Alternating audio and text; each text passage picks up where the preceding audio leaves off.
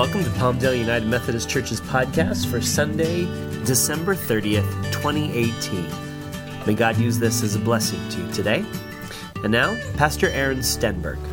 O God, may the words of my mouth and the meditations of all of our hearts be acceptable in your sight, O God, for you are our rock and our Redeemer. Amen. So, my father is a little bit of a romantic when it comes to giving Christmas gifts to my mom. His face just lights up with glee as she opens the wrapping. And even though she repeatedly tells him that she doesn't want or need anything for Christmas, it really is just a, a, delight to see how happy he is as she discovers whatever treasure he has given to her. And while it might not be something valuable, monetarily speaking, the gifts are always something that are meaningful to her. For example, my, my mom has a thing for lighthouses. Don't ask me why, I can't explain it, but maybe there's something whimsical or nostalgic about them, or it transports her to another place. I, I don't know. But for the past 10 years or so, my father has gotten her a lighthouse ornament of some kind each Christmas. Which is why it was so strange this year. As we opened the boxes of Christmas decorations, we uh, strung the lights on the tree, we, we set up the nativity scene, we started to hang the ornaments, and we realized that every single lighthouse was missing. We looked at the tree. We looked at the ornaments left in the bin, you know, little crafty things made of macaroni that my three siblings and I, Elmer, glued together over the years. But, but no lighthouses. None.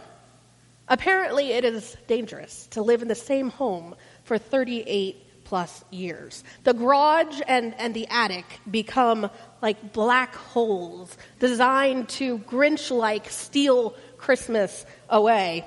And uh, not to leave you in suspense, but this story doesn't have a happy ending. They still haven't found these ornaments, and they looked. But God knows where they are, I'm sure, and they will find them eventually. But I'm sure all of us have lost something at some point in our lives. So I personally have the undeniable talent of losing my keys no matter where I am here at church, at home, I'm visiting friends, and one memorable time at Universal Studios as I was riding the Harry Potter ride. You know that ride where it tips you here and it tips you there and it kind of tips you backwards, and, and I could literally feel my keys in slow motion fall out of my pocket and land at the base of the Whomping Willow. And they don't shut that ride down either. Like, I had to stay at the park until they closed to get those things back. But we, we lose or we misplace or, you know, we, we forget where that safe place is, you know, that strategic location that we've deliberately used so that we will not lose whatever thing it is. And it's not just things that we lose. We sometimes misplace family members as well, right?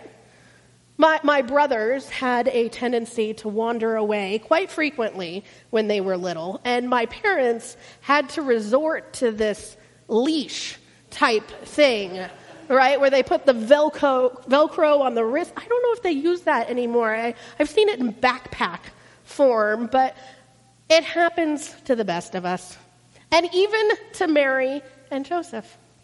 You know, our scripture today reassures us that even the Holy Family sometimes loses the Son of God. But joking aside, today's passage is, is one of my favorite passages of Scripture. It's the only story in the New Testament that refers to Jesus as a youth. It's a glimpse of that time between Jesus as an infant and then Jesus grown into a man and starting his ministry. And there were many stories that were told and created and shared uh, because of this gap of information of this time period of Jesus as a boy. There were stories that were speculating as to what Jesus might have been like as a child or even a tween. Uh, but these stories are not what we consider canon. That is the official scriptural texts that we find in the Bible, those texts that we understand to be inspired by God and authoritative for the church.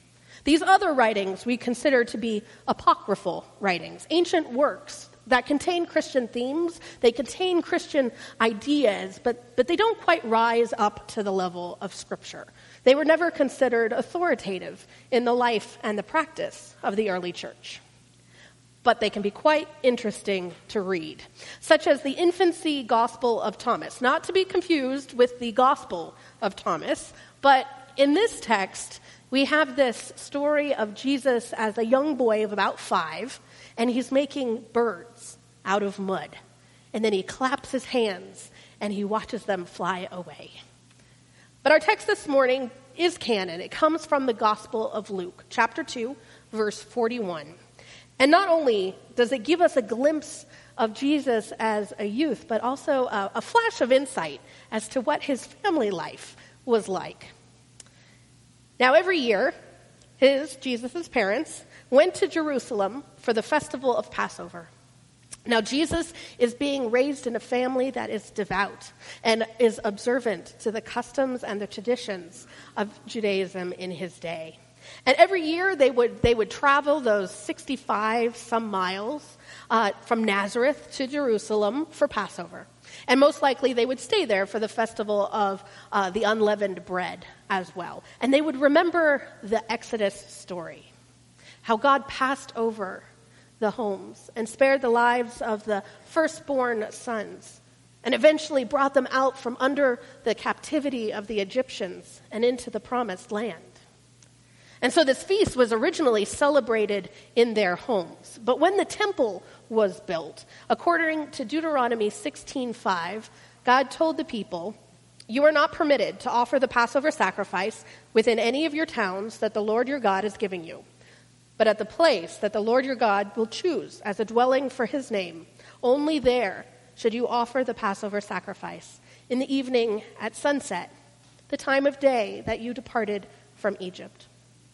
And so, obedient to the law, Mary and Joseph followed this decree, just as they complied with Emperor Augustus and traveled back to Bethlehem to be registered and for Mary to give birth.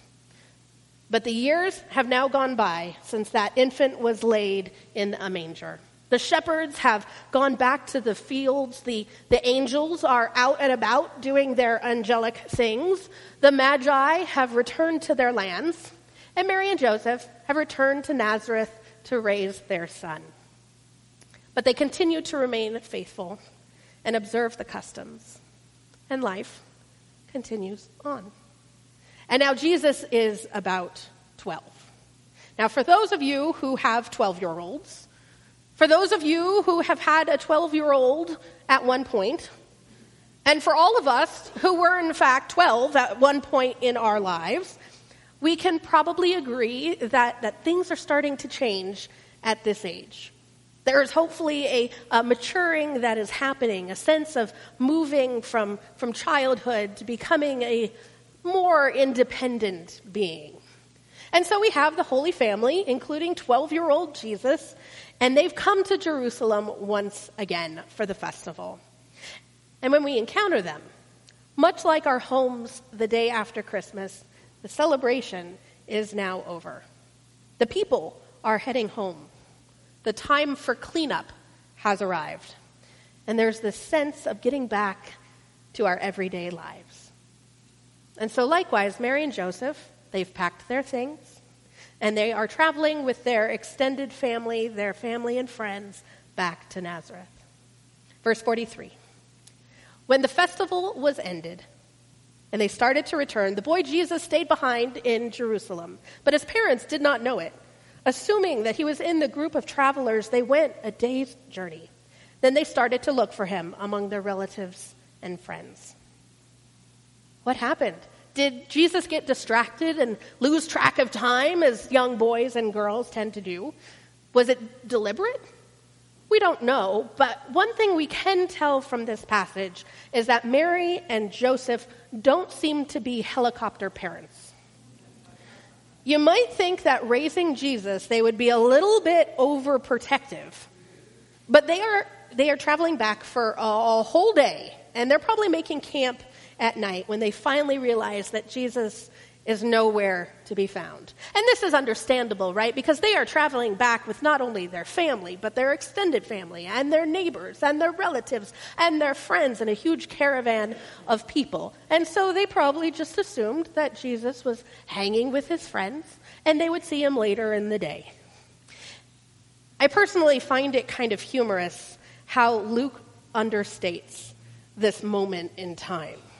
So, Mary and Joseph, here they are. Their son is missing. They've traveled a whole day away from a huge city full of people, and they can't find him. And all Luke says is, then they started to look for him among their relatives and friends. Have any of you ever lost someone in a mall? It yourself? Or in a, an amusement park? Or in your local grocery store, even? Or have you been the one that's gotten lost? It can be absolutely terrifying. And I can't even imagine how worried Mary and Joseph must have been. And Luke goes on to say, when they did not find him, they returned to Jerusalem to search for him. Can't you just picture them running through the city streets, retracing their steps, frantically calling out Jesus' name? And after three days, they found him in the temple, sitting among the teachers, listening to them and asking questions.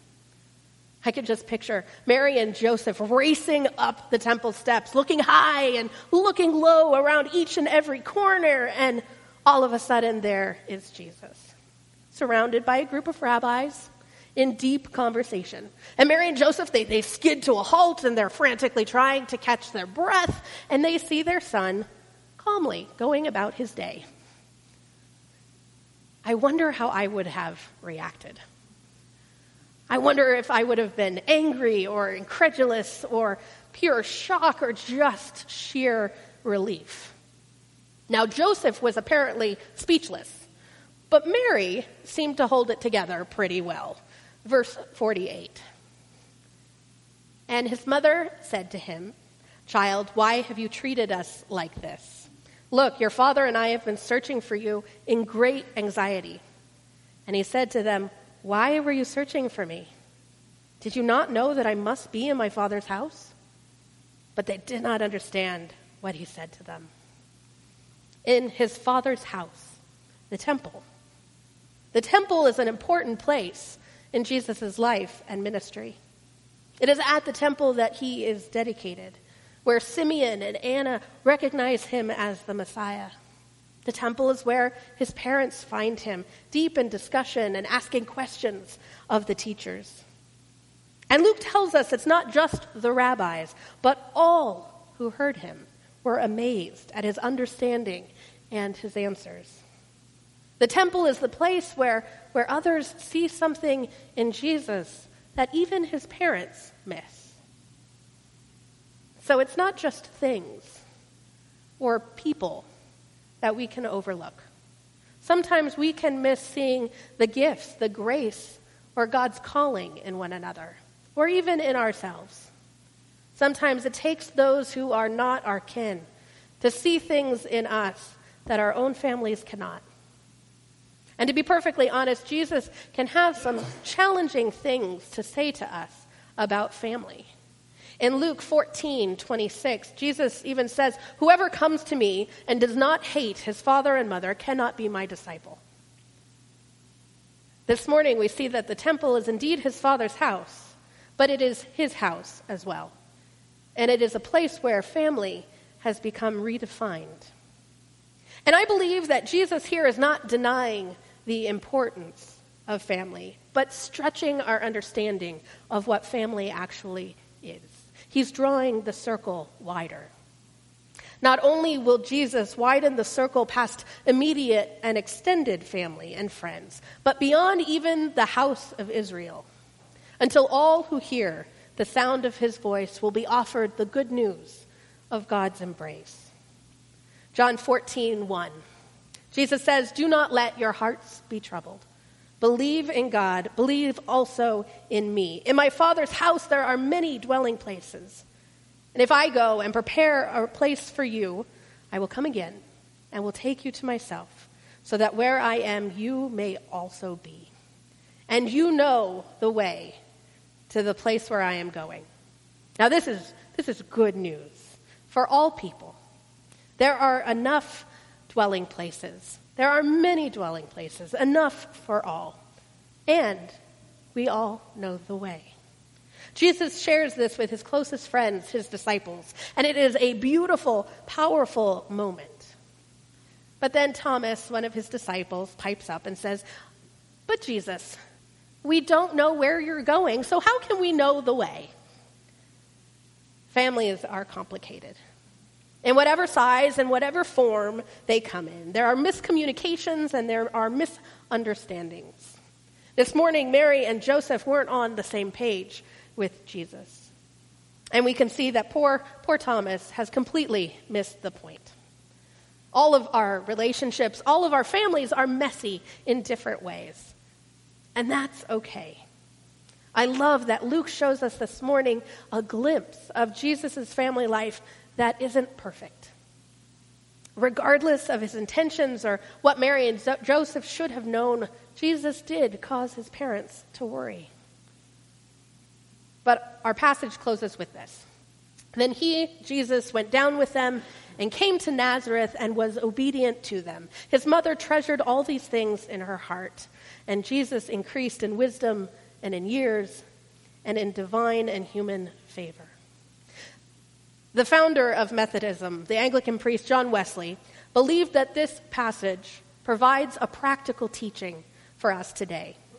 As we travel this path of discipleship, our prayer is that we become more like Jesus, that we follow Jesus more closely each and every day. And Wesley points out to us this morning that Jesus, even though he is perfect, he continued to grow in perfection. And so, no matter where we are on our faith journey, there is always room to love God and to love one another more. And for me, and maybe for you, the holiday of Christmas encapsulates this ideal of love.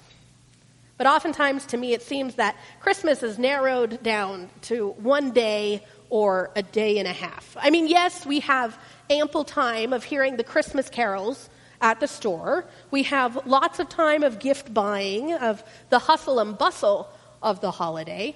But when is it that we actually celebrate? Maybe we've gone to the Christmas Eve service. We've woken up the next morning, we've dug into our stockings, we've gathered under the Christmas tree, we've, we've opened the gifts, and we've probably eaten a really delicious meal. But are we missing something? One of my favorite Sunday school songs is called I Am the Light of the World. And it's based on a poem uh, called Now the Work of Christmas Begins.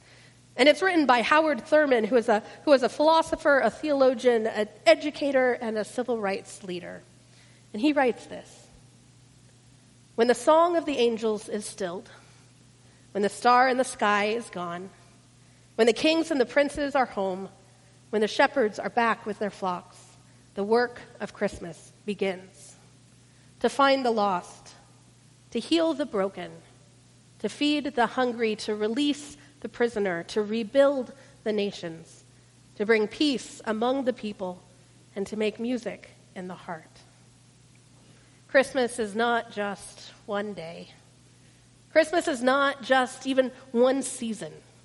We all have been welcomed into the nativity scene as part of the family. And so, what does this mean for us today?